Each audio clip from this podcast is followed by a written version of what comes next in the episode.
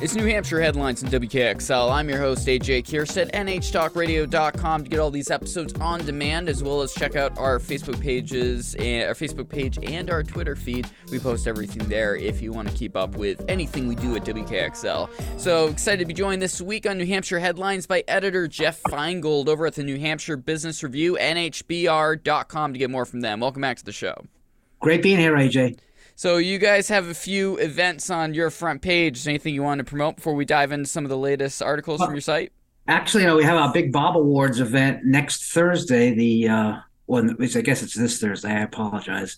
The uh, 9th at the Grappone Center, actually, uh, which is our Best of Business Awards, and it's a it's really one of the great ne- networking events. It's like you know hundreds of uh, business people are there, and it's really it's a lot of fun. There's no rubber chicken. There's no it's like a big cocktail party actually really. And we have uh, some so you know some great winners this year. And it just gives you a real opportunity to meet people or to catch up with people you haven't seen in a long time because we're still coming out of covid. So it's you know there haven't been a lot of people haven't gone to that many events where you know there's that many people there. And it's really it's a lot of fun. There's I, am I'm, I'm trying it's it's definitely low impact in terms of uh hearing speeches and all that other stuff. It's really just that's, about that's the best way to do an event. After 12 years of doing events over at a uh, institution here in the state, I was quite happy to uh, move away from sitting through hours upon hours of speeches on a regular basis.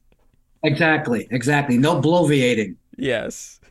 No bloviating awards. Not, not that lawyers do we that. Have, we have some sales summit coming up in April, which is really going to be interesting about uh, just beefing up your sales staff. It's got some, it'll have some training sessions for people. That's going to be the opposite. It'll be a lot of talking, but a lot of it's a, it's a morning uh, event and it's got great people to uh, give us some advice on on improving sales, on recruiting salespeople, retaining salespeople, because that's a major, major thing. I mean, if you think about a workforce problem, it's finding salespeople. That's really been difficult, even in the best of times. So it'll be, I think it's be a, a great thing for people to, to check out. I guess that I could throw a quick plug for WKXL. We're currently looking for a salesperson too. So there front go. desk at nhtalkradio.com if you're interested in that com in that uh, event who, who and want to apply. Person? Who isn't looking for one? Exactly. it's it's terrible. So, all right, let's dive into some what's going on at NHBR.com. Start off with a complaint against Walpole Restaurant spotlights concerns over the Human yeah. Rights Commission backlog. Yeah. Now it's interesting. This is a uh, this is a case. It's a, a restaurant in, in, Walpole that you know people in the Concord area probably haven't uh, see haven't had any contact with, but my wife and I, we lived in London. We used to go there several times. It's a really wonderful restaurant. It's kind of like a French bistro kind of restaurant, and it's co-owned by Ken Burns, the uh, famous filmmaker who lives in Walpole. And yeah, we did the research. He's basically a silent partner, but he he does have his money into this thing. But anyway, there was a woman who was a cook there for many years. And in COVID, she had some issues with not being able to get to work, and uh, because of COVID, of her own uh, her own case, and you know, not testing uh, testing positive for a long period of time, but she also had um, filed compl- end up filing a complaint about sexual harassment by uh, someone else who had been hired there in the in the kitchen, and uh, she complained and, and she basically charged that it, it was basically ignored, and uh, then she got ended up being fired for uh, with this whole thing about not not showing up for work after after not and uh, she got she lost her job because she hadn't shown up for a while, but she couldn't prove she was she was negative, and uh, but she got fired. She's saying it was because of sex discrimination. So she filed this law, this this complaint with the Human Rights Commission, and the Human Rights Commission in New Hampshire has a uh, kind of a uh, checkered uh, existence. Apparently, they hear only one or maybe two complaints a year. and she was able to finally get hers heard. It took a long time to hear it. And uh, what happens is, if after it takes a long time, uh, an employer can appeal, take it to a to a court, which is a different process. Although it's a similar process at the, at the Human Rights Commission, it's it is like an, a, an adjudication, and it's got the legal, uh, you know, strength of having a of a court ruling, but the the the the employee the attorneys of uh, the restaurant have decided decided to move it, to try to get it to court, and this woman has does not have a lawyer, and it just kind of shows that you know this is this is it's not I'm not it's not to say that this is a tactic that the Burdicks attorneys are using specifically all the time, but they were using it just to get moving on this thing yeah. apparently, and there's legislation in in uh, in the state that would coming up yeah, that's really pending this year that would actually prevent employers from moving uh, suits to a court you know hrc complaints human rights commission complaints to a court to keep this process out of the courts but uh, you know, people who are employment lawyer, uh, you know, employer side attorneys say this is going to be crazy because it's just going to make the backlog worse, and it's an underfunded agency. There is money. There, there's attempt to fund it again, you know, to mm-hmm. refund it a little bit more. But it's it's a but the thing is, the bottom line is, her case. I, you know, you got to feel for her. You know, her allegations are, are are really pretty severe. But the thing is that the Human Rights Commission is just completely it's it's just it's an agency in name and it doesn't really do the kind of work it's supposed to be doing because there has been a rise in the number of complaints filed before it but they still don't they don't have the ability to hear these complaints. So the complaints just wallow and that's why they get the people try to attempt to move them to, to court because let's get these things over with.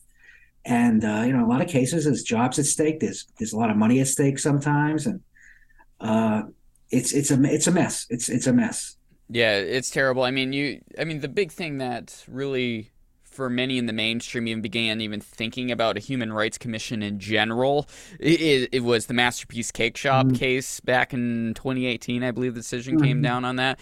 But I mean, in New Hampshire, like we never hear about the, this group, this department. And if you look on their uh, their website, also, uh, what is it, nh.gov/hrc, it, it, it's the the oldest of the old state websites, which are already pretty yeah. darn old. And it's a 1996 website.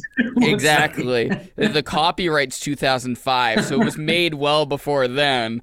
And, yeah. and you look at the meeting minutes. I just did this yeah. quickly before we started. Like the meeting minutes uh, they list for for when the council actually gets together, and half of the meetings are canceled. I looked at the latest meeting, and like half yeah. of it was just typical running a meeting BS and nothing of substance that was happening except for a yeah. personnel matter that sounded like it was internal. Like, like it's it's totally not a, account a, an organization that seems to be taken very seriously within the state. It's not. It's it's not. And and if you we do we do we do several stories a year on uh, uh, employment lawsuits that are that make it mostly to federal court, and uh, it, most of them stem from a complaint that was before the Human Rights Commission. Be, uh, if it's an, in, in, a sexual harassment case, discrimination case of any kind, sexual discrimination, racial, gender discrimination, whatever you want to call it, whatever whatever it is, but it takes a long time for these things to go through. So they end up trying to move them to court, and uh, you know, it's it, the whole idea is not to have them in court, is to have them in this commission, but it's it's not it's not doing the it's not doing what it's designed to do. Yeah, it's it, something is needed. Like there's no way around it. Like I got the I have a sneaking suspicion on the back end, especially many on the the right side of the aisle want nothing to do with this organization and for yeah. not to be there anymore. It's it, when there there is I mean, that's kind of the problem with our political discourse nowadays, like, because there are important aspects that are well beyond the culture war why an organization like this could be important, like this. Like, there's a, a sexual discrimination case that, that needs to be seen. Judges in, eh, aren't necessarily don't necessarily have the background in order, in order to deal with one of these cases with the amount of time that can be required. And, and, and yeah, and there it, it's very tough. Like I've had many conversations with with attorneys around uh, gender and sex and racial based discrimination cases. They're extremely difficult to dive into. It is almost impossible to prove unless someone literally wrote in an email, "I am firing you because you are this this group, it, it, it's a lot of he said, she said, and hoping that you have the evidence to make your case or defend your case. Yeah, I mean, uh, in many, you know, we cover them, and a lot of them are the the employee does is able to prove his their case, but the the the issue really is that uh, a lot of companies uh, have you know they, they do their best to prevent these kind of things yeah. but other companies do not. And uh, it, it get, becomes very costly. There's actually there's an article in our current issue of the publication uh, actually i think it's online as well about by an employment lawyer about a case involving mcdonald's which apparently had a frat house atmosphere in its headquarters hmm. as, as a corporation and uh, there were all, there was a series of complaints filed against them: sexual harassment, uh, sexual discrimination, all this stuff. And uh, apparently, they filed and and and and they did win some cases. But but what happened was shareholders found out about it, and they were not notified completely about the settlement and and the complaints. And the shareholders sued a McDonald's and the court said, "Yeah, you're right. The, the, the, shareholders are right. You should have told them everything. They, you're the owners of the company." And this is this, it's all kinds of liabilities you're open to. It's not just the liability of uh, you know the complaint itself and the fine you're going to have to pay, the penalty. But you know, companies don't don't don't realize that we have in in the years been the business review, which is many, many you know four years are untold numbers of cases that are involving, and we had so many art by lawyers and others on needing to live up to your obligations as an employer when it comes to discrimination. You know, not discriminating, not having that kind of, uh, not having that kind of environment. So it's really a, it's something that employers need to know. And but the thing is that when, when you have an outlet like the Human Rights Commission, which is which apparently is there to maybe kind of speed these things up, and all it is is like a clogged shower drain. It's not gonna, it doesn't work. Yeah, and then we have poor. I don't know. I don't know what to say. Poor is the correct word for it. But we have poor poor Ken Burns just trying to get his dinner at his restaurant that he partly owns. Going, I don't know what's going on. Like I'm not part of this. No, it's right. He really. I mean, he says he owns it, but he goes there just to eat. And, you know, I'm, yeah, I, you know, I've met him a couple times, and you know, seems like a nice guy. I don't see him doing this, but that doesn't mean that it wasn't happening. Yeah. You know, you, you can't control. You don't know what your employees are doing to the to what coworkers are doing to others, and and that's really that's one of the problems. That's one of the concerns an employer should have. Do we have the right team in place? And we can't have people harassing other people. All right, so let's move over to rail, which is once again brought into the headlines last couple weeks as it talks about um, trying to get a Boston and Manchester line up in place. What's the latest on this? Well, uh, there's been a, a study done which basically said the cost of building this rail from Boston up to Manchester. It's not Concord, so it's going to that would be a little bit more. It's supposedly about be seven hundred eighty-two million dollars, and it would cost about seventeen million dollars a year to operate. It would make stops in uh, in Nashua, in Bedford, at, near at, right near the uh, Manchester Boston Regional Airport, which is very strong supporter of this, the airport, and in Manchester, downtown Manchester, and uh, it's they, are predicting, you know, that it's possible that most of the operating budget would be uh, covered by uh, fares, you know, commuters, but they're not sure. That's mostly a guess, and uh, you know, this is something that's been in in talk talked about for many years. The the main thing that's different this time, at least from my perspective, is that through the uh, Inflation Re- uh, Reduction Act is a huge amount of money for uh, for, for construction of this railroad, federal money that would come to help. So basically, the bulk of it would be paid by the federal government for construction costs. The state would have to pay 185 million and Massachusetts would pay 125 million because they'd have to upgrade tracks. And uh, this is